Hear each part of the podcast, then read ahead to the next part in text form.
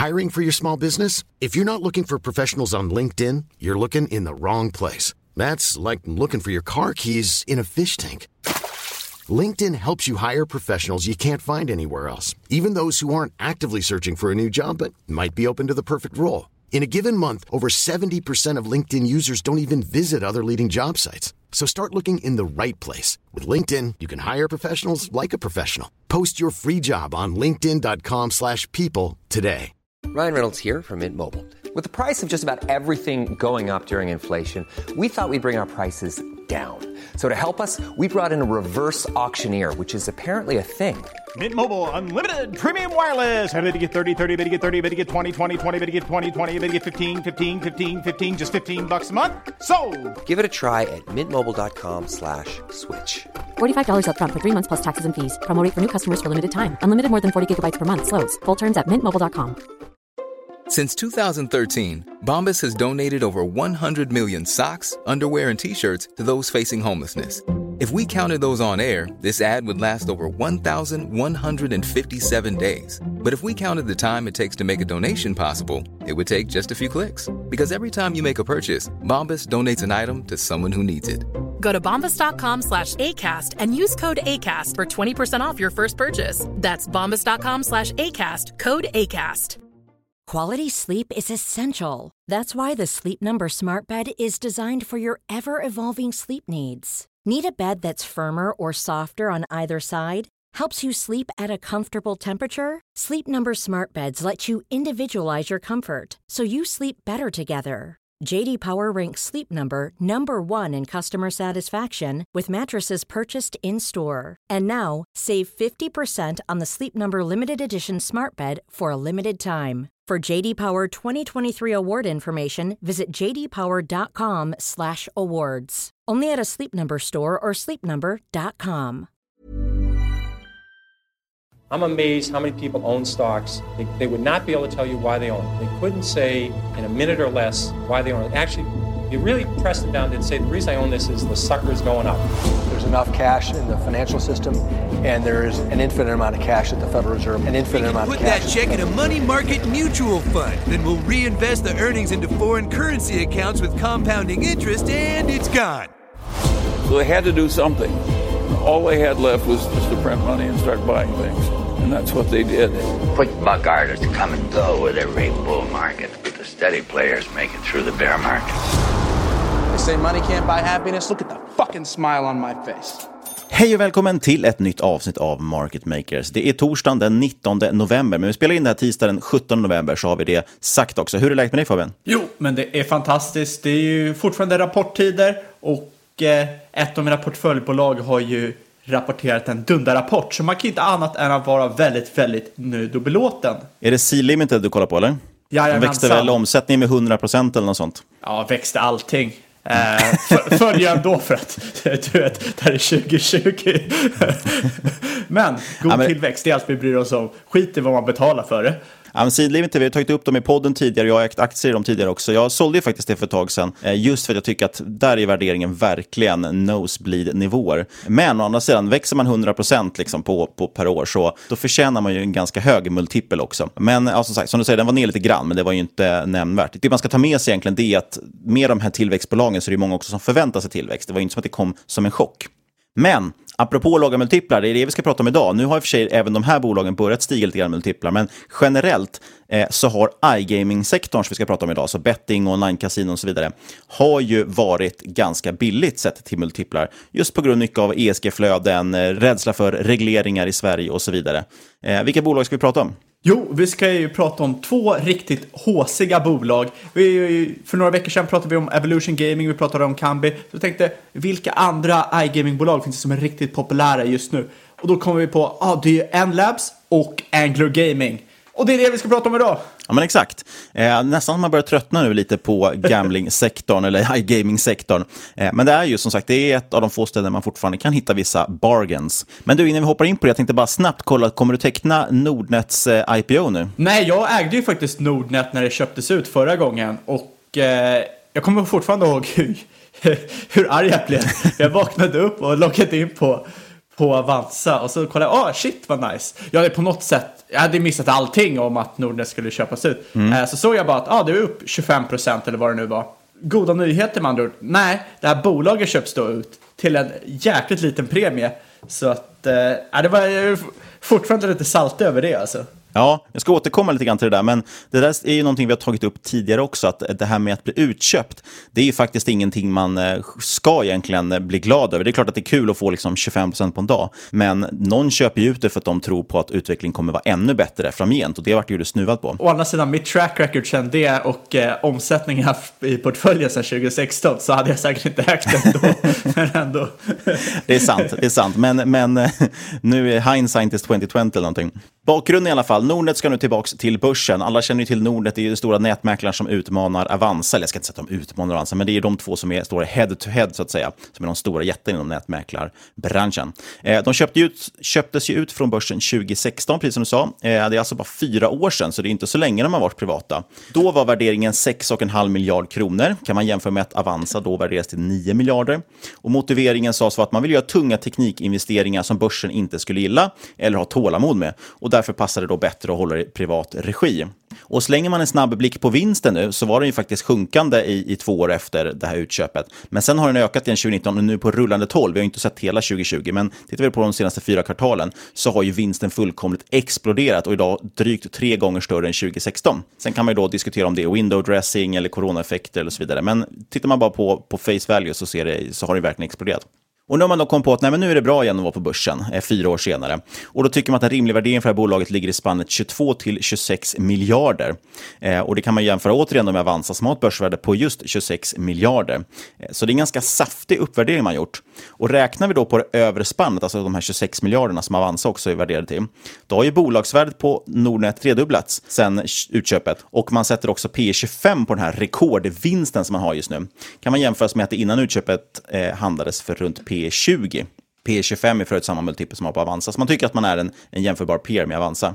Och då är frågan vad man kan dra för slutsats av det här. Jo, det är väl ungefär det som du sa. Det enda vi verkligen kan säga, vi vet ju inte om man ska teckna eller inte, men det vi verkligen kan säga är att lyckas de landa den här IPOn och få sina 26 miljarder i börsvärde, då kan man i alla fall säga att den här fyra åren utanför börsen blev en förbannat bra affär för familjen Dinkelspiel, medan alla privatsparare, inklusive Fabian, som blev utköpta, de snuvades ju på 300% avkastning på fyra år. Så det är väl business as usual, får man väl säga. Ja, jävla Dinkelspiel alltså. En kul liten side-note är ju att eh, Nordnet tycks ha gått ut nu på bred front med annonsering, kanske för att jobba upp just användarsiffrorna inför noteringen. Men jag har noterat att man under en tid nu sponsrat Alex och Sigges podcast, det är alltså Sveriges största podcast som har några hundratusen lyssnare per vecka. Och i de här sponsrade inläggen är det ju framförallt det sociala nätverket Sharewill som lyfts fram, eh, där man då har möjlighet att följa både Alex Schulman och Sigge Eklunds aktiehandel live. Det är lite spännande ju. Och vi, vi, jag tänkte faktiskt att vi kan länka till bägge deras profiler här i avsnittsbeskrivningen, så får de lite mer gratis reklam. kan vara Oj. kul att, att kolla på. Ja, det kan vi väl göra om du vill. Jag tror att någon kommer vara intresserad. Eh, men det jag hör nu tusentals poddlyssnare tänka i exakt samma ögonblick, eller det är ju inte exakt samma ögonblick för folk lyssnar ju på det vid olika tillfällen, men om vi leker med tanke på att det här var en livesändning så skulle vi höra exakt samtidigt att alla tänker samma sak. Hur har det gått för Alex och Sigge? Vad tror du då? Alltså jag har ingen aning. Jag vet inte någonting om Alex och Sigge. Eh, är inte det de som är typ 45 bast och fortfarande gråter om hur taskiga deras pappor var när de var små? Något i den stilen. Men vi kan väl titta på Alex Schulman. Han har ju varit igång med Sharewill sedan slutet på 2019. Eh, osäkert på akten man var då, men man ser för att det rör sig i grafen. Eh, det kan dock stämma. Jag träffade ju faktiskt honom av en slump eh, sommaren Oj, 2019. Oj, det här kommer name drop igen. Det var, det var därför jag ville, det var enbart därför jag ville ta upp det. här. Jag visste det. Ja, men vi, jag varit inbjuden till någon slags eh, event för podcastskapare. Eh, och då hade Alex Schulman lyssnat in Market Makers och eh, sa att han var aktieintresserad, frågade om lite tips eh, och sa också att han placerade just lite småpengar. Och då var du, då du rekade Anoto. Nej, men man skulle ju kunna tro att jag har rekat något, för han, jag såg att han hade ägt lite Arctic Sime som ett av mina större innehav. Oj, oj, oj. Eh, men sen årsskiftet i alla fall då, så är han upp 13% på Sharewill. Då kan man jämföra med OMXS30 då, som är upp dryga 8%. Och han kör en väldigt kraftigt koncentrerad portfölj med fyra innehav. Det är Bredband2, det är Econovo, det är Lightspeed och Twitter-snackisen Photocure, det här medtechbolaget som eh, tror bland annat Nemcap har eh, länkat till en kille som investerar i. Och vi kommer ju komma in säkert på Nemcap när vi pratar om Angler Gaming. Sigge å andra sidan, han har ju bara någon dryg månadsaktivitet registrerad. Eh, Alex går ju för övrigt under sitt riktiga namn, men Sigge han har valt att kalla sig för Aktiesamurajen. Jag tror att eh, Investacus får se upp, det finns en till samuraj på stan. Ja, verkligen. Dags att ta fram eh, en liten stämningsansökan där. Eh, I alla fall så är Sigge upp nu runt 6-7 procent här sedan den 1 oktober. Det är inte mycket historik att prata om. Eh, men han är definitivt någon som har förstått vikten av diversifiering. För han har nämligen ett helt bolag mer än vad Alex Schulman har. Han har fem stycken bolag, eller fem innehav ska jag säga. Det är en cannabis ETF, det är Century Casinos och Monarch Casino Resort. Tydligt tema, det är betting och cannabis. Eh, sen har de också Cibus Nordic Real Estate och sist, lite otippat kanske den där portföljen, eh, den japanska symaskinstillverkaren Janone, om jag nu uttalar det rätt. Janone, jag hade ju sagt Jan One. Men Jan det är bara One. jag. Jan, number one. Och bägge två faktiskt följer för övrigt vår tidigare poddgäst Aktieentreprenören på Shareville just. Eh, oj, Alex oj. och också följer ju Aktiealbin, alltså från EFN, som också har gästat podden tidigare. Kul grej, vi får se. Vi kanske kan få med Alex Schulman och Sigge Eklund här som gäster i podden och snacka aktier med dem. Tror du på det? Investeringsfilosofi-snack. Ja, alltså om de kan säga i sin egna podcast att deras lyssnare ska gå och lyssna i Market Maker så för all del, kom hit. Shareville i alla fall, eh, kul plattform, men när det kommer till webbsidor för aktieintresserade så finns det ingen som slår börsdata, eller hur? Fantastisk, fantastisk produkt och George är en stjärna och nu har man återigen överlevererat när man har då lagt in alla siffror kring Nordnets notering, inklusive runt 10 års historik, om det inte var till och med mer. Eh, länk till det finns i avsnittbeskrivningen om man nu vill kolla på den IPO. Men precis som man ska tänka när man eh, tittar på en IPO så ska man också komma ihåg att den här podden inte är någon rådgivning rekommendation. Vi berättar om process, hur vi tänker, gör alltid en egen analys och glöm aldrig att, vadå? Att investeringar alltid är förknippade med risk. Låt oss då se om vi kan vaska fram några case till Alex och Sigge. Vad har du att bjuda på idag? Ja, man skulle kunna säga att jag har fiskat fram ett case. Man har ute och kört lite angling. Är det någon slags Ja. fiskeordvits? Eh, Jag vet inte, jag tror det. Jag har för mig det. Men antagligen inte. Uh, Angler Gaming ska vi prata om. Jag tänkte att det mer rimligt hade varit agnat betet kanske. Ja, men det där, det där är för intelligent för mig. Jag skulle aldrig kunna komma på något sånt. Eh, I alla fall, Angler Gaming är ett litet iGaming investmentbolag. Noterat på Spotlight som främst är riktat mot kasinospel. Och då är det så att Angler de sköter ju administrationen och förvaltar spelbolagen helt själva i portföljen. Och det som är intressant med Angler, det är att till skillnad från andra mindre iGamingbolag är att de äger sin egna plattform. Och det här gör ju att de snabbt kan etablera sig på nya marknader, de kan ha höga marginaler eftersom de inte behöver ha en samarbetspartner som till exempel Aspire Global där de betalar en del av sitt spelöverskott. Eh, dessutom har man ett väldigt litet team och det här innebär att de snabbt kan trycka ut nya produkter och röra sig in på nya marknader. Och det här teamet är otroligt skickliga faktiskt på att leverera och lansera varumärken på nya marknaderna. Till exempel när man startar den svenska verksamheten eh, i Q4 2018 så enligt Skatteverket, Skatteverket så har de varit en av de snabbast växande aktörerna i Sverige sedan dess. Men spolar man tillbaka lite, vad är Angler Gaming? Vart kommer det ifrån? Och Angler de knoppades av från Betsson 2012 efter att Betsson hade bestämt sig för att renodla plattformen. Det var så att förr i tiden, så länge sedan som åtta år sedan, så hade Betsson två stycken plattformar. Och eh, det avknoppade plattformen blev bolaget Anglo Gaming. Och eh, helt enkelt så bestod det ju då av en plattform som var baserad på Betssons populära Casino Euro-plattform. Man hade 3 miljoner euro i kassa och sen 30 kunddatabaser. Och helt enkelt så fick Angler Gaming alla tillväxtmarknader och Betsson fortsatte att satsa på sina kärnmarknader. Och så pågick det fram till 2014 då Angler skiftade lite sin strategi och började förvärva mindre bolag inom iGaming. Och efter flertalet förvärv som nu har skett så är man nu aktiv på cirka 25 marknader och majoriteten av de här marknaderna är så kallade gråa marknader. Alltså att man saknar lokala licenssystem. Och eh, det här betyder att de här marknaderna så är det många konkurrenter till Angler Gaming som inte riktigt når, vilket innebär att Angler Gaming har högre marginaler och väldigt, väldigt stabil tillväxt eftersom det är inte lika mycket konkurrens på de här marknaderna. Ja, och det man kan säga är att en grå marknad, då är alltså något slags mellanting mellan det svarta och vita. Den svarta marknaden är förstås där det är olagligt med den här typen av verksamhet. Den vita är där det är lagligt och reglerat. Medan det gråa då är en marknad där det är lagligt men fortfarande oreglerat. Så att det är lite mer vilda västern. Exakt! Det handlar alltså om marknader i Europa, det är Sydamerika, Nordamerika, Australien. Så man har alltså en väldigt bred portfölj, vilket kan vara rätt bra med tanke på gråa marknader, kanske lite mer risky än helt vita marknader. Ja, det blir ju desto färre gråa marknader man eh, är på, eh, eller desto större del av omsättningen en specifik grå marknad står för, desto högre politisk risk är det förstås om någonting skulle hända på den marknaden. Så att, eh, ett sätt att komma ifrån det är att diversifiera vara på väldigt många sådana marknader, så varje enskild marknad spelar mindre roll. Ja, samtidigt så är faktiskt penetrationen för iGaming fortfarande väldigt låg på i stort sett alla Anglers marknader. Ofta mindre än 10 procent. Och eh, speciellt online-spel som är Anglers specialitet har lägst penetration. Och eh, penetrationen på iGaming-marknaden här, det kan ju jämföras med till exempel Sverige eller Storbritannien som är relativt mogna marknader. Här ser man penetration på cirka 50 procent.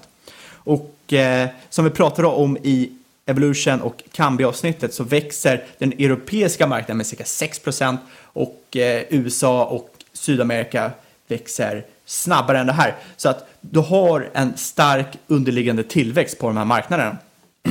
Med det sagt, jag orkar inte riktigt gå in på 25 olika länders eh, regleringsrisker och vad som kan hända här. Men jag tycker, som Niklas säger, man, bör, man bör ha i åtanke att Många av de här marknaderna kan över tid bli mer reglerade, eh, skatt kan höjas, man vet inte riktigt vad som ska hända. Däremot så tror jag att det här kommer vara relativt begränsat för att eh, annars kommer den så kallade kanaliseringen, alltså graden som spelare spelar på licensierade operatörer blir relativt låg. Jag menar, är det för hög reglering, är det eh, eh, för hög skatt, då kommer ju folk som vill gambla söka sig eh, till eh, de som inte har licens som tillåter dem att göra det på ett bättre vis. Det har man till exempel sett i Sverige där man har förbud på lojalitetsbonusar, du har begränsningar i hur spel fungerar, till exempel hastigheten för spelautomater. Då finns det eller då är kanaliseringen rätt låg för att väldigt många söker sig utanför de eh, licensierade operatörerna. Det man ska säga dock där, det är väl det här med att det beror ju också jättemycket på hur regleringen ser ut. Just Sverige lyfts ju ofta av många som ett, ett väldigt, en väldigt dålig reglering, just för att som du säger, att man har egentligen inte gjort någonting för att stoppa heller utländska aktörer, så att det är jätteenkelt att ta sig till utländska olicensierade aktörer, vilket gör att man inte går till de licensierade för att de då har ett sämre erbjudande. Så man har gjort en, en reglering som eh, missgynnar egentligen de som försöker spela enligt reglerna. Eh, när vi kommer in på Enlab sen så kommer vi titta på något som är, som många hävdar är precis motsatsen, det vill säga en marknad där regleringen istället stöttar och, och, bygger upp egentligen en vallgrav så att man verkligen gynnar de här bolagen som spelar enligt reglerna och är licensierade. Så det, finns, det finns två sidor av samma mynt. Så att Absolut, och eh, jag har för mig att man brukar säga 20 procent ehm, är där man maximerar skatteintäkten och kanaliseringen. Så det är där man vill att en vettig regering ska satsa på. Men å andra sidan, det är inte riktigt likt eh, staten att eh, eh, lyssna på rimligheter. Så det kan gå hur som helst där. Eh, men som sagt, man bör ha det här med skatter och regleringar i åtanke när man investerar på gråa marknader. Precis, det, här, det är ju det man kan sammanfatta i begreppet politisk risk för de här bolagen egentligen. Som vi inne på förut. Verkligen. Men då kommer vi, vi har gått från 2012, nu kommer vi till tredje kvartalet 2018, för då lanserades dotterbolaget Premier Gaming. Och eh, det här har helt exploderat. Det har gått från att stå för 0% av Anglo Gamings omsättning till 24% nu åtta kvartal senare. Och det har dessutom nått lönsamhet. Och eh, sen 2019 så har man både svensk licens som är giltig i fem år, men man har också licens i resten av Nordeuropa. Premier Gaming driver konsumentvarumärket Pronto Casino som främst fokuserar på Sverige, men de finns även i Finland, Danmark och Tyskland. Pronto Casino det är ett pay and play-casino som innebär att spelare kan sätta in och ta ut pengar väldigt snabbt. Ta bara några minuter. De är eh, likt Avanza så har de ett samarbete med Trustly. Det kanske vi också kan ha om de lyssnar på podden. Men det här är ju väldigt bra för att få in spelare som man, man har ju hört om de här kasinorna där du matar in pengar så är det helt omöjligt att få ut pengarna igen. Just det, pay and play är också en stor grej inom online-kasinon, det har ju växt enormt. Och jag tror, med risk för att jag mig bort mig nu här, för jag har för mig att det var väl typ Ninja Casino som var absolut först med det, ett, ett bolag som vi också kommer återkomma till, ett brand vi kommer återkomma till. Eh, men det är jättestort och det är typ det alla, om man tittar på kasinoreklam idag så är det alla stolt ser med. Det finns ju snabbare, Pronto, Ninja och så vidare som alla pekar på att det ska gå väldigt fort att komma igång, att spela. Du behöver inte ens signa upp för ett konto, du kör bank-id, skickar in pengarna som är inne på en sekund och sen är du igång. Liksom. Pay and play. Och det kan man, ha, kan man ju kritisera också i många bemärkelser, men, men det är en annan diskussion. Ja, för bolaget så är det ju bra.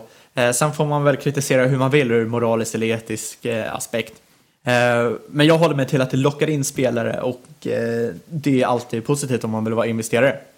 Och det är mindre friktion för de som vill spela och se det som en underhållning, så kan man väl också säga. Ja, exakt. Det är ju det som lockar in, lockar in kunderna. Eh, sen har vi även dotterbolaget Starfish Media. Eh, och det här är ett holdingbolag med spellicens i Curacao och eh, operatörsverksamhet under fyra varumärken. Då, Lucky 31, Casino Extra, Casino Estrella och Dublin Bet. Och alla de här samarbetar med ledande leverantörer av spel. Då, NetEnt, Evolution Gaming, Yggdrasil.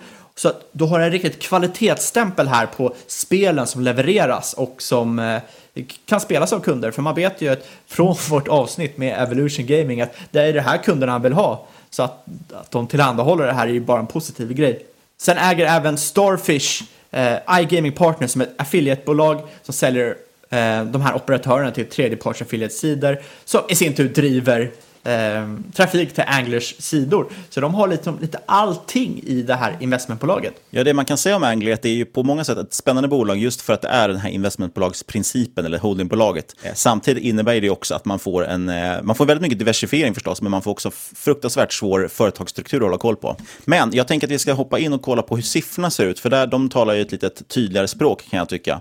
Eh, och framförallt är det intressant att se nu hur de har klarat sig under corona och allting. Ja, Q3 släpptes då förra veckan. Eh, vi spelar in den 17 eh, november och jag tror att det släpptes onsdag den 11 november.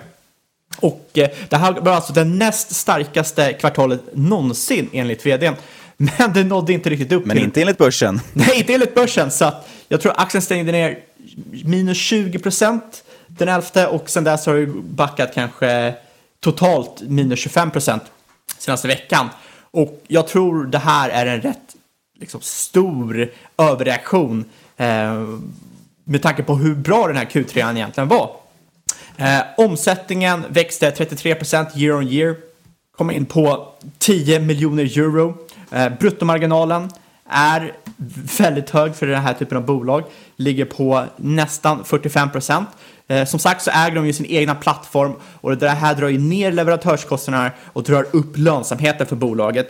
Det ser man, den här höga bruttomarginalen går ju senare vidare på ebit, eh, kommer in på 3,4 miljoner. Det här är plus 41 procent year on year. Ebit-marginalen ligger nu alltså på 34 procent. Och det här går ända ner till bottom line, vinstmarginal på 25 procent, vilket är fantastiskt fint. Registrerade kunder ökade i Q3 med 21 procent och eh, deponerande kunder, alltså de som sätter in pengar, ökade med 24 procent. Så att du ser ju en extremt bra tillväxt i kundantalet också. Lite tråkigt, earnings per share minskade cirka 2 procent, eh, kom in på 0,03 euro. En stor anledning var valutaeffekter enligt vd. Och eh, ja, man får väl ta det där med en nypa salt. Men eh Eh, allmänt så, earnings per share vi kommer gå in på Enlabs senare. Deras earnings per share trendar rätt liknande. Men som sagt, här har vi en väldigt stor andel av intäkterna från oreglerade marknader och då kanske man ska sätta en liten rabatt på det här bolaget. Men allmänt så har du liksom ett bolag som har starka kassaflöden, eh, starkt resultat och balansräkning. Du har hög nettokassa, vilket innebär att du kommer kunna göra många framtida förvärv om du vill. Och det här är ju väldigt positivt, för inom iGaming vill du ha konsolidering, för det här ger ju skalfördelar.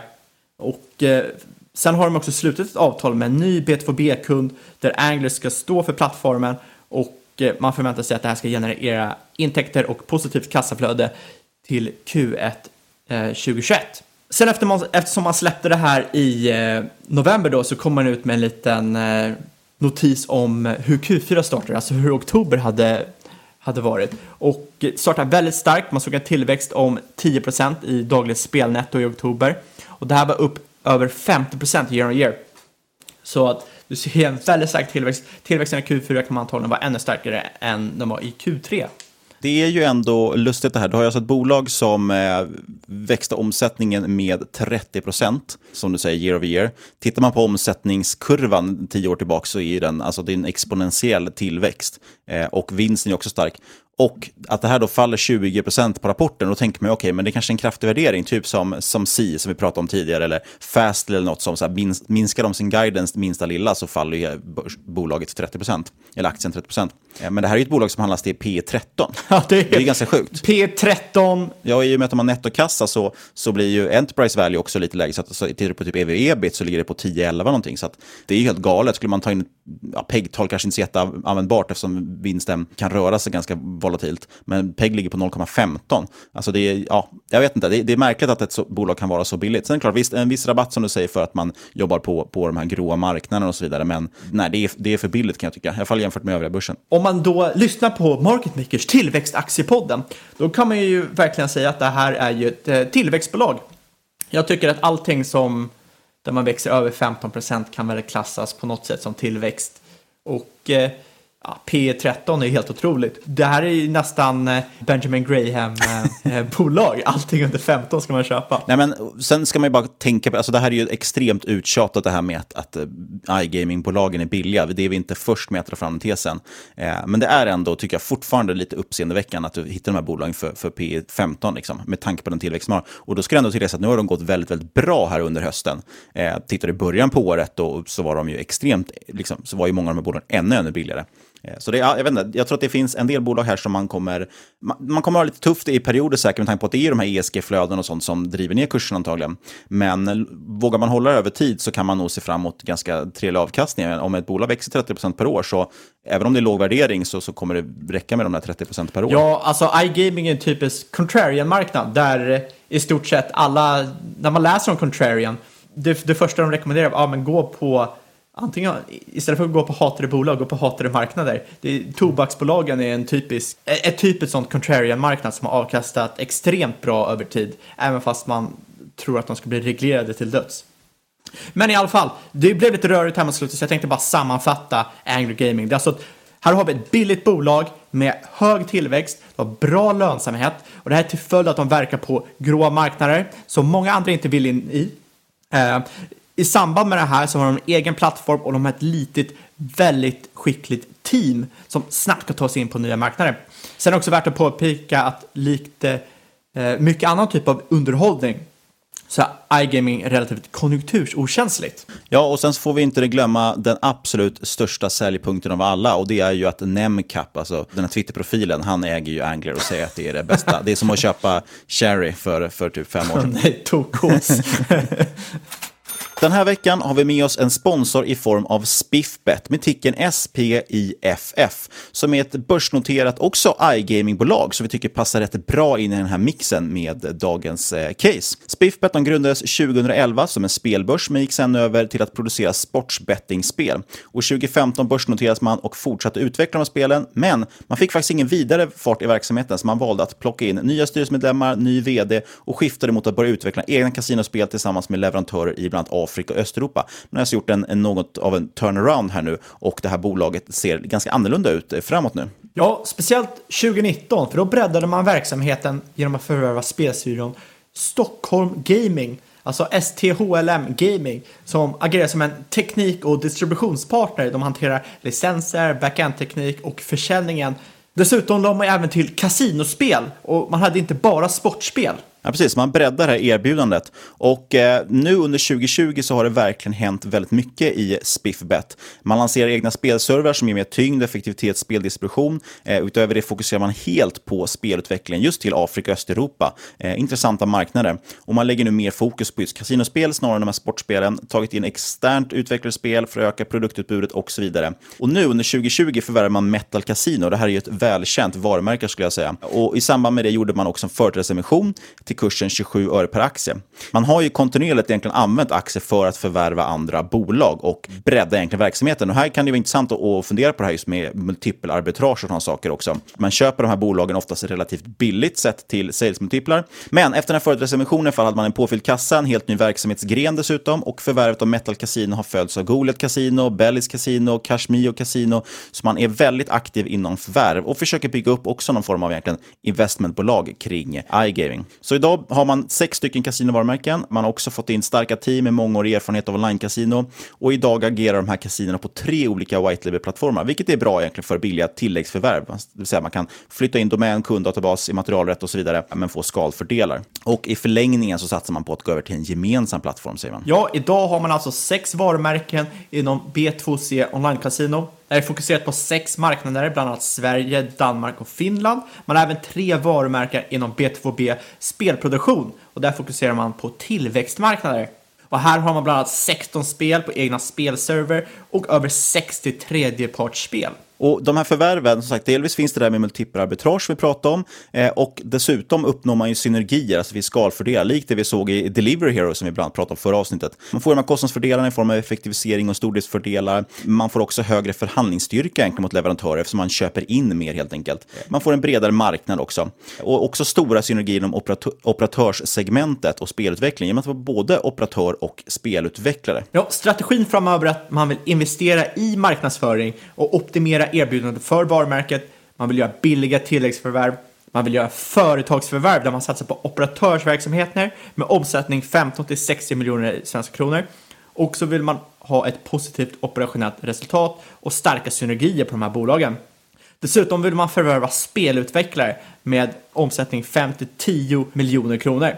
Och eh, det här ska vara en del av en komplementdistribution och spel som kan distribueras via Spiffbets system.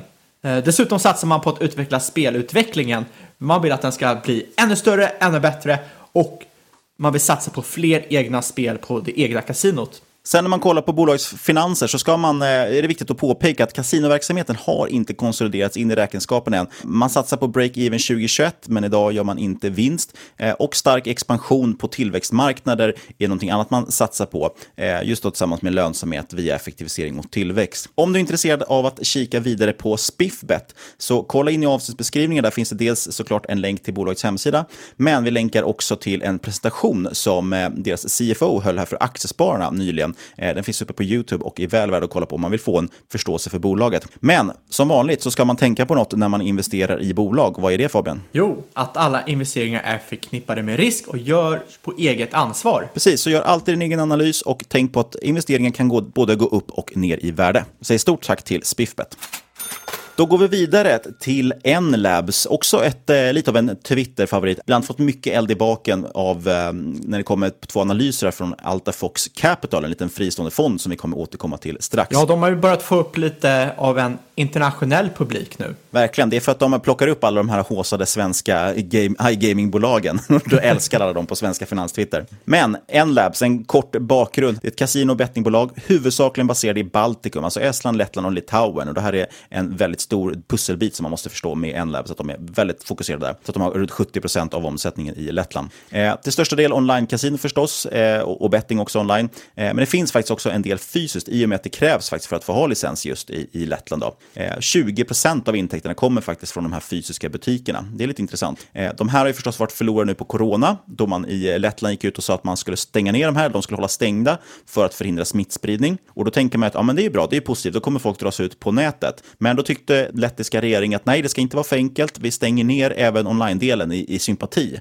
för de här butikerna. Eh, kanske ett vettigt beslut med tanke på att man då ansåg det väldigt riskfullt att om folk ska sitta hemma och inte ha någonting att göra, ja då kanske de kommer spela ännu, ännu mer online. Eh, så trist för bolaget, men kanske bra för de som har problem med spel. Det blev i alla fall en tråkig historia för Enlabs i summa summarum, men det får ju ses som en one-off 2020 och tack vare faktiskt att man hade bra relation med leverantörer och god kostnadskontroll så har man faktiskt kommit ut här mer eller mindre plus minus noll. Så att jag tycker man har hanterat det här bra ändå. Bolaget har drygt 300 anställda, kontor i Tallinn, Riga, Vilnius, Malta, Marbella, Minsk och Stockholm och man innehar nationella spellicenser i sex stycken länder. Kändaste varumärket man kan lyfta upp här är Optibet. Men jag nämnde ju Ninja Casino här tidigare och det är faktiskt också ett varumärke man har förvärvat nu. Eh, det har ju varit en, en långdragen process där med att man vill förvärva svenska Global Gaming som var noterat eh, här i Sverige. Och de är just kända för att de äger Ninja Casino, det är det de är mest kända för. Men nu till slut har man förvärvat så mycket aktier att de kunde då tvångsinlösa de sistnämnda eh, och därmed äger man då hela bolaget. Och då har det snackats mycket om att man ska återlansera Ninja Casino. Nu,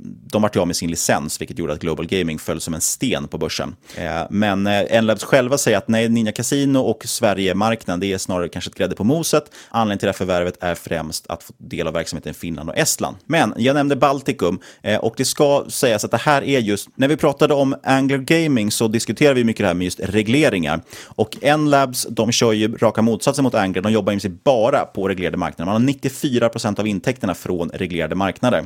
Eh, och det är dessutom bra marknader som växer snabbare än marknaden stort, eh, man har, där man har låg skatt. Eh, i, I Lettland har det ligger på 10% skatt, så det är väldigt bra. Eh, man har också bra regleringar på ett sätt som gör just att, att de här olicensierade utländska aktörerna blockeras. Man blockerar domäner och sådana saker och ser till att stärka de licensierade eh, inhemska aktörerna så att de får en starkare ställning. Så det är alltså en, en vallgrav egentligen man bygger upp här.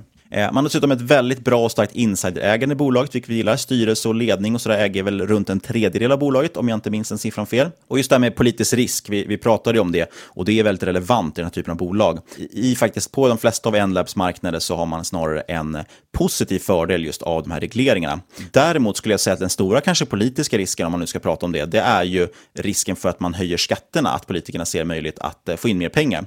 Som du pratade om tidigare var, ju, var väl Copenhagen Economic Report, eller vad fasen hette de för någonting? Ja, exakt. Det var ju de som hade tagit fram den här siffran på att 20% var den perfekta avvägningen mellan skatteintäkter och att, inte, och att fortfarande främja de inhemska aktörerna. Eh, man har alltså 10% där i Lettland, så att det finns utrymme att höja det. Och det skulle ju såklart slå hårt mot resultatet för Nlabs. Men i övrigt så tycker jag faktiskt att den politiska risken snarare är, eh, det politiska är snarare en fördel för det här bolaget. Sen har man väldigt fint och bra insiderägande. Jag vill minnas att det är runt en tredjedel av bolaget som ägs av styrelse och ledning, så det är trevligt. Men de här marknaderna då, för Baltikum som sagt är en stor central del och det här är lite intressant och, och många som eh, ställer sig frågan till om det är bra marknad eller inte. Men det vi kan säga är att den licensierade online gambling-marknaden i baltländerna, den växer faktiskt över 20% per år. Så även om man bara skulle liksom bibehålla sin position utan att växa ytterligare, eh, då skulle man ha en ganska fin utveckling framåt i det här bolaget. I verkligheten dock så har man växt starkare än marknaden i stort. Man har legat på plus 30% per år för gaming revenues eh, och man har ett treårs ebita-kagger på närmare 30 procent. Så det är ett extremt snabbväxande bolag. Eh, I och med att man tar marknadsandelar på princip samtliga marknader man är aktiv på så lyckas man då som sagt växa snabbare än marknaden. Och i och med att man tar marknadsandelar på i princip samtliga av de här marknaderna man verkar på så lyckas man då som sagt växa snabbare än marknaden i sig. Men marknaden i sig, som jag sa, väldigt stark. Dessutom, vi har ju medvind på, på flera håll. BNP-tillväxten i de här baltländerna taktar drygt 5% per år i snitt sedan 2010. Så folk får alltså bättre, tjäna mer pengar och har väl därmed också kanske mer pengar att spela för, om man ska vara krass och lite eh, cynisk här. Eh, bolagets egna finansiella mål är att växa vinst per aktie med minst 40% per år.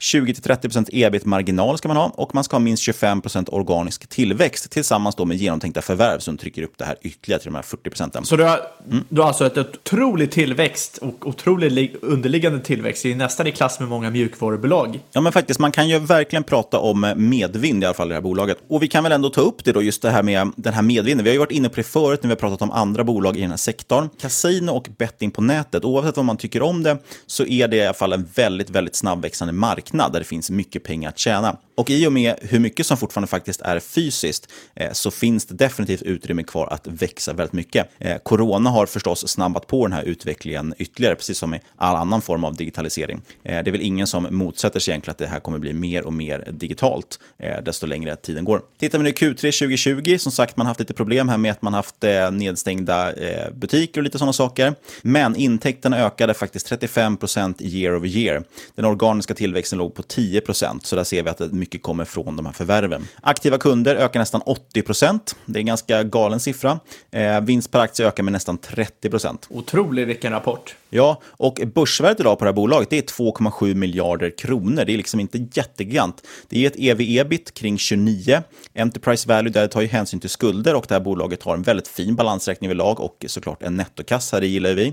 P15, lite samma som med Angler där. Det är lite konstigt att det kan vara så billigt när det är att man ska ha liksom den typen av rabatt mot den här tillväxten och stabiliteten som man uppvisat, uppvisat historiskt. Eh, drar man in PEG där ligger den på 0,25. Aktien handlas idag kring 38-39 kronor någonting, eh, bara för, så att vi har historiken med oss. Men man kunde ju under coronakraschen köpa den för nära 10. Det hade varit trevligt, så det var ju betydligt, betydligt billigare och även i början på året så var det också ett betydligt billigare bolag. När Altafox eh, började lyfta det här bolaget som mest tror jag, då, då pratade man ju om eh, P10, något sånt där. Eh, och nu är det P15, det är ju då 50% upp, men det är fortfarande, en, tycker jag, då, ganska mycket utrymme kvar att växa. Och som sagt, även om man inte får den där uppvärderingen, även om man inte får multipel expansion, så kan du fortfarande ta in den här fundamentala tillväxten i bolaget. Så att även om det är P15 nästa år och det har växt 30 ja då ska ju aktien ha gått upp 30 tills dess. Jo, men exakt. Det, du måste inte alltid ha multipel expansion för att få en multibagger. Jättemånga bolag som inte har haft multipel expansion men har konstant haft en väldigt, väldigt stark fundamental organisk tillväxt som har gjort att över tid har det varit en fantastisk affär ändå. Kul att du nämner Multibagger, för jag skulle precis komma in på det. Bolaget följs av analytiker från Introducer Redeye, så det är inte jättebevakat. Men vi måste ju förstås nämna Altafox Capital. Det går inte att komma undan för det. Det har varit en riktigt Twitter-snackis. De har släppt två stycken väldigt läsvärda analyser av Endlabs under 2020 och i somras släppte de ju den här närmast mytomspunna nu, Makings of a Multibagger. Det var ju en 625 sidor lång rapport eh, där man gick igenom egentligen några av de bäst presterande aktierna under de senaste fem åren och då man försökte, där man försökte utröna egentligen vad som har gjort dem till så bra investeringar. Eh, vi pratade om det i avsnitt 144 av podden om man vill gå tillbaka och lyssna på det. Runt 100 bolag beskrivs rapporten, bland annat Evo, men också Enlabs. Då. Så Enlabs är en av de här många multibaggers som vid släppet av den rapporten i alla fall hade levererat makalösa 500% i totalavkastning senaste fem åren. Eh, så trots det, trots 500 upp så är det fortfarande värderat till P 15. Det är rätt intressant. Eh, och vi ska inte upprepa allting i, som tas i den här rapporten. Vi har redan sammanfattat det i avsnitt 149 som sagt. Men jag vill lyfta några poänger som jag tycker spelar in extra bra just på Enlabs. Dels så var det ju att majoriteten av de här multibaggers som man tittade på var faktiskt europeiska bolag. Och det är nog inte många som skulle gissa det med tanke på att hela världen är ju så fokuserade på Nasdaq och de här techbolagen. Eh, men det är just därför också man kanske kan hitta intressanta bolag. Det är därför jag tror också Sverige faktiskt är en väldigt intressant och bra marknad. Vi ska vara glada att vi har det som vår hemmamarknad. Eh, Europa hamnar mycket i skymundan. Det är inte så många som, många undervikta i Europa har gjort väldigt länge i alla fall. Eh, och det gör ju också att man helt plötsligt får en chans att hitta underanalyserade och undervärderade bolag. Man kanske inte vill köpa europeiska index, men däremot kan det finnas guldkorn dolda här som inte någon annan ser. Eh, och det ni kanske minns då från avsnitt 149 när vi gick igenom rapporten, det var ju att den här fenomenala avkastningen som de här multibaggersarna har genererat de senaste åren, det beror ungefär 50-50 på multipelexpansion som tillväxt i bolagsfundamenta. Så som du sa, visst, det, det, man kommer väldigt långt på, på fundamenta om bolaget växer 30% per år, men multipelexpansionen är en lika stor del oftast av totalavkastningen. Så det är ändå viktigt att fiska upp sakerna till bra värderingar. Och det där tycker jag faktiskt är en, en viktig poäng som man kan ha i bakhuvudet. Jag vet att många, det känns som att många inte tänker så mycket på värderingen när de tittar på de här snabbväxande techbolagen och så vidare. Eh, men man kan formulera om det på ett sätt så att det blir mer rimligt eller lite lättare att, att sätta sig in i. För de flesta, de flesta stirrar sig istället blinda på tillväxten i bolaget och, och, möjligheten att växa sin vinst framöver också. Eller omsättning oftast i de här bolagen. Eh, men man ska faktiskt också titta efter om det finns potential att växa sin värdering. Det är ju precis lika relevant egentligen. Även om man kanske inte ska hoppas på det, så, så vill man gärna att det ska finnas möjlighet till det. Då har man ju chans till, större chans till en bra investering. Det är ett annat sätt att se på värdering tycker jag. Eh, absolut, jag, jag håller med. Jag tror väl att de flesta skulle föredra att kunna köpa ett väldigt billigt bolag som kan växa väldigt eh, kraftigt. Men du kommer aldrig få det. Det är no such, no such thing as a free lunch. Då får du ju ett sånt här typ av bolag där det finns någon typ av eh, liten läskig politisk risk. Du kommer väldigt, väldigt sällan hitta ett bolag som växer så här snabbt och är så här billigt utan att det finns något annat, liksom som någon liten notis där som bara, ah, här är det någonting som spökar. Några andra egenskaper som utmärker de här fantastiska multibaggersarna som vi pratar om, eller de här fantastiska investeringarna, är också egenskaper som jag och Altafox Capital själva för övrigt argumenterar för att Enlabs har. Eh, delvis är det att man har ofta kunnat boosta sin tillväxt med strategiska förvärv. Det ser vi i Angler Gaming, det ser vi också i, i Enlabs att man gör. Eh, och man har tydliga och starka moats, så det var det vi pratade om tidigare, de här höga instegströsklarna för konkurrenter på eh, de här hårt reglerade marknaderna. Avslutningsvis tänker jag, för att knyta ihop hela den här säcken, så tar vi de fem key takeaways som den här rapporten presenterade och så applicerar dem på Enlabs för att se om de uppfyller de här kriterierna. Låter bra. Nummer ett, man ska leta efter bolag med unika marknadspositioner och starka moats eller vallgravar. Och det har vi som sagt redan eh, argumenterat för att Enlabs har. Man är, jobbar på marknader med medvind, där man dessutom har en reglering som gynnar etablerade aktörer. Nummer två, leta efter finansiellt sunda företag. Och det kan man verkligen säga att Enlabs är också. Man har en stark balansräkning, nettokassa eh, och man är väldigt lönsam. Och det här är någonting som, som vi redan lyfte också i avsnitt 149, men det är väldigt viktigt där att man, man, många tror att man måste in i ett bolag innan de vänder till lönsamhet. Man måste liksom in innan den stora händelsen sker. Men det är inte sanningen, utan oftast så hittar du ett bolag som, som är lönsamma och som växer kraftigt så kommer de antagligen ofta fortsätta göra det över tid. Så det behöver inte vara så tidigt inne som du tror. Man kan hitta ett bra lönsamt bolag som fortsätter växa stabilt år ut och år in. Det är nästan mer värt kan jag tycka med stabilitet snarare än den här explosionsutvecklingen i lönsamhet. Jag håller 100% med. Jag skulle nästan vilja säga att det finns nästan inget som heter ett missat tåg. Jag menar, varför skulle du, även om du har ett bolag som har gått flera hundra procent senaste åren, eh, men om de fortsätter växa och liksom kommer in med kvartal som där är 50% upp, 100% upp, varför skulle du inte vilja köpa det istället för att köpa ett bolag som stått stilla i flera år? Det, det för mig är helt vrickat att man kan ens tänka så. Har ett bolag som växer, har växt, liksom växt jättebra, fortsätter växa jättebra, köp det bolaget. Jag ser inte just Enlabs fall, men liksom det, du har inte missat tåget. Eh, och sen när det kommer till finansiellt sunda bolag, jag har säkert sagt det här tidigare också, men eh, eh jag vill verkligen liksom peka på att Eh, det är skillnad på förhoppningsbolag och bolag som inte går med vinst. Eh, koll på vart pengarna tar vägen på väg ner mot bottom line. För att eh, olika bolag kommer använda pengarna på olika sätt och kommer behövas för olika stadium Ja. Ja, det där, det är någonting som vi har tjatat mycket om när det gäller de här SaaS-bolagen, alltså de här techbolagen som ofta då istället för att visa vinst så tar de pengarna och stoppar in i R&D och marknadsföring för att liksom ytterligare kunna spinna på tillväxten. Eh, där är det ju den här jättesvåra balansgången mellan, kommer de kunna vända till vinst eller inte? Eh, där verkligen måste man in och gräva, vad gör de egentligen med pengarna? Läggs de på vettiga saker eller inte? Netflix, superbra exempel på några som gjort det rätt. De har ju stoppat in alla pengarna i content och content får ett jättestång, eller ett stort lifetime value som gör att varje liksom krona de lägger i content kommer ju betala av sig många gånger om i framtiden. Bara för att följa upp på det här du sa också med att det är sällan man har missat ett tåg. Det finns det också otaliga exempel på. Fortnox, Evolution Gaming, massvis med bolag som bara varje år så tänker man att ah, nu är det för dyrt, nu har jag missat tåget. Tittar vi på en labs för fem år sedan, eller 500 procent om man ska prata avkastning. Anledningen till att inte bolaget var intressant då enligt många, det var ju för att man då tyckte att man var verksamma på för små marknader. Man tyckte Lettland, Ukraina och Malta som det var då, eh, där fanns det inte tillräckligt med utrymme att växa. Och skulle man försöka expandera till nya marknader utanför det så skulle man aldrig lyckas. Eh, och dessutom var man faktiskt inte lönsamma på den, vid den tiden. Däremot året efter redan så vände man till vinst och sen har man utökat marginalerna i princip varje år. Eh, idag är ju bruttomarginalen över 70 procent, vinstmarginal långt över 20 procent. Eh, och i verkligheten då som sagt, nu när vi tittar tillbaka fem år senare ser vi att man har faktiskt växt egentligen på alla befintliga marknader. Eh, Lettlands online gambling, dessutom bara den växte närmare 30 procent 2019, så att det här med att marknaden i sig saknar utrymme att växa på, det stämde inte heller. De liksom växer i, hela marknaden växer i sig och en labs har växt snabbare. Och när man expanderar till ett nytt land så ökar man då sin TAM, alltså total addressable market, enormt. Exakt, och det är det som är så svårt med tillväxt. Det är nästan helt omöjligt att gissa sig fram till i framtiden vad det kommer resultera i. Ja, och, och det känns som jag kanske ska skruva ner lite. Jag låter så extremt positiv till det här bolaget. Det, det finns ju klart massvis med risker. Framförallt handlar det om konkurrens egentligen. Men historiken i det här bolaget, det är det vi tittar på framförallt, är ju väldigt, väldigt imponerande faktiskt och väldigt intressant. Men vi var ju bara på punkt två i den här fempunktslistan.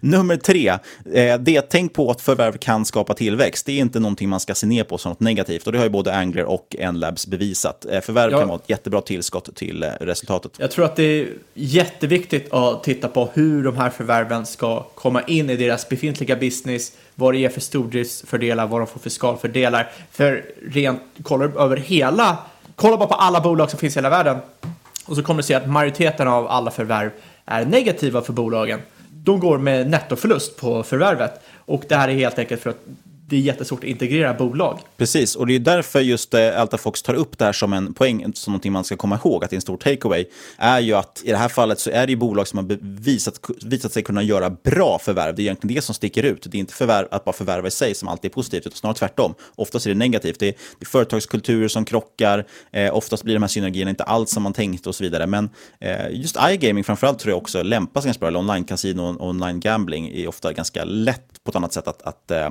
få synergieffekter. Eh, dock betyder det inte att man alltid kan ha det. Men ja, Enlabs och Angler har i alla fall lyckats med det. Nummer fyra då, det är att man inte ska stirra sig blind på multiplar. Eh, givetvis är det bättre att köpa något billigt. Vi var inne på det förut, att det, det man får ju mycket multipelexpansion. Men det är inte så att vi har pratat om P5 eller P1 eller någonting, utan eh, majoriteten av de här bolagen, runt 80 procent av de här multibaggers som tas upp, eh, de handlades kring 3 gånger sales, 20 gånger ebitda och 30 gånger vinsten. Eh, så det har ju alltså varit ganska höga egentligen multiplar relativt och Enlab sannolikt hälften av har, har, har vi inga 40 gånger sales där?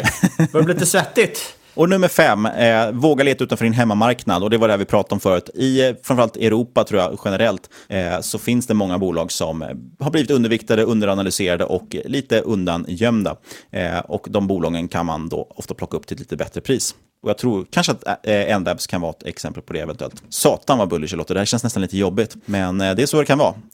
Vi har fokuserat på de positiva delarna. Det finns förstås alltid risker med allting. Och eh, eh generellt har vi sett att den här typen av bolag har inte alltid liksom fått positivt företräde på börsen. Eh, därav att de handlas till så låga multiplar. Med det sagt så ska vi väl kanske avsluta avsnittet. Som vanligt så ska vi köra lite disclaimers. Äger du något av de bolag vi har pratat om idag Fabian? Eh, jag gör inte det. Jag gillar båda bolagen, men eh, jag vet inte vad som ska ryka ur portföljen om jag måste köpa dem. Det är ett jättejobbigt läge. Själv äger jag bara en Labs, men har förstås tittat på Angler också. Det är ett intressant bolag, men äger inget i dagsläget. Oj, så du håser upp dina egna bolag? Så är det, bara. Det är därför vi har den här podden. Nu kommer Finansinspektionen och knackar. Nej, men det ni ska komma ihåg, som vanligt, som jag alltid säger, så är inget hört den här podcasten rådgivning. Alla åsikter våra egna eller vår gäst och eventuella sponsorer tar inget som helst ansvar för det som sägs i podden. Tänk för övrigt också på att alla investeringar är förknippade med risk och sker under eget ansvar. Alla finansiella placeringar kan gå både upp och ner i värde och ibland totalt utraderas och bli minus om man handlar med eh, hävstångsinstrument. Yes. Det var en liten eh, add-on. Ja, och om ni har lite roliga historier från några sprängkontot, då kan ni skriva till oss på podcast at marketmakers.se eller kontakta oss på Twitter at marketmakerspod. Ja, och så vill vi förstås också återigen rikta lite uppmärksamhet till Spiffbet med ticken SPIFF som sponsrar denna veckas avsnitt. Vi har länkat till bolagets eh, hemsida och en presentation som de gjorde för aktiespararna för den som vill lära sig mer om bolaget. Men återigen så gäller ju allt det här med att investeringen sker under eget ansvar. Sist men absolut inte minst, Fabiano, vad vill vi säga då? Jo, vi vill säga en sak. Det är tack för att du har lyssnat, kära lyssnare. Vi hörs igen om en vecka.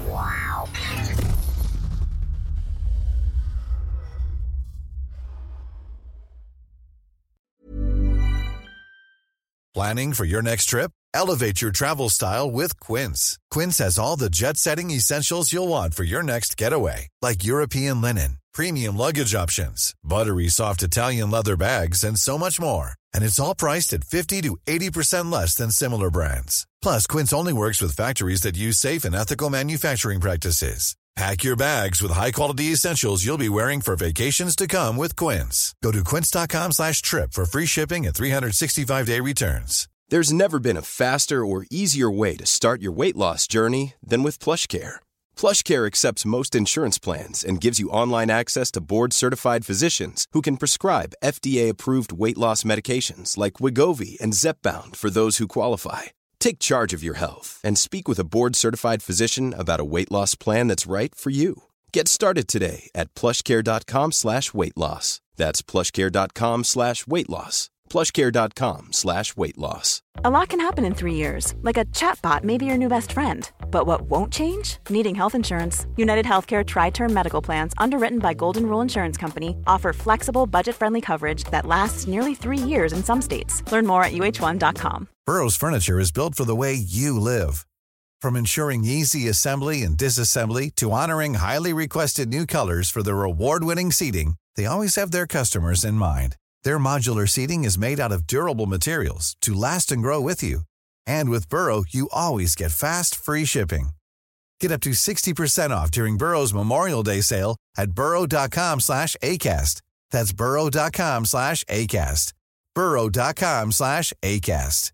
Everyone knows therapy is great for solving problems, but getting therapy has its own problems too, like finding the right therapist, fitting into their schedule, and of course, the cost.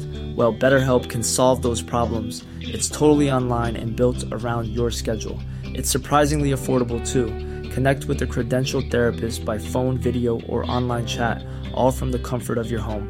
Visit betterhelp.com to learn more and save 10% on your first month. That's BetterHelp, H E L P.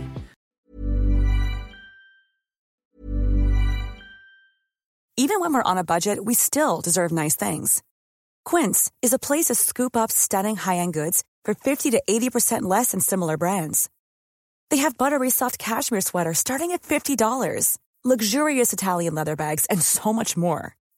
Plus, Quince only works with factories that use safe, ethical, and responsible manufacturing. Get the high-end goods you'll love without the high price tag with Quince. Go to quince.com/style for free shipping and 365-day returns. Mom deserves the best, and there's no better place to shop for Mother's Day than Whole Foods Market. They're your destination for unbeatable savings, from premium gifts to show-stopping flowers and irresistible desserts. Start by saving 33% with Prime on all body care and candles. Then get a 15-stem bunch of tulips for just $9.99 each with Prime. Round out Mom's menu with festive rosé, irresistible berry chantilly cake, and more special treats. Come celebrate Mother's Day at Whole Foods Market.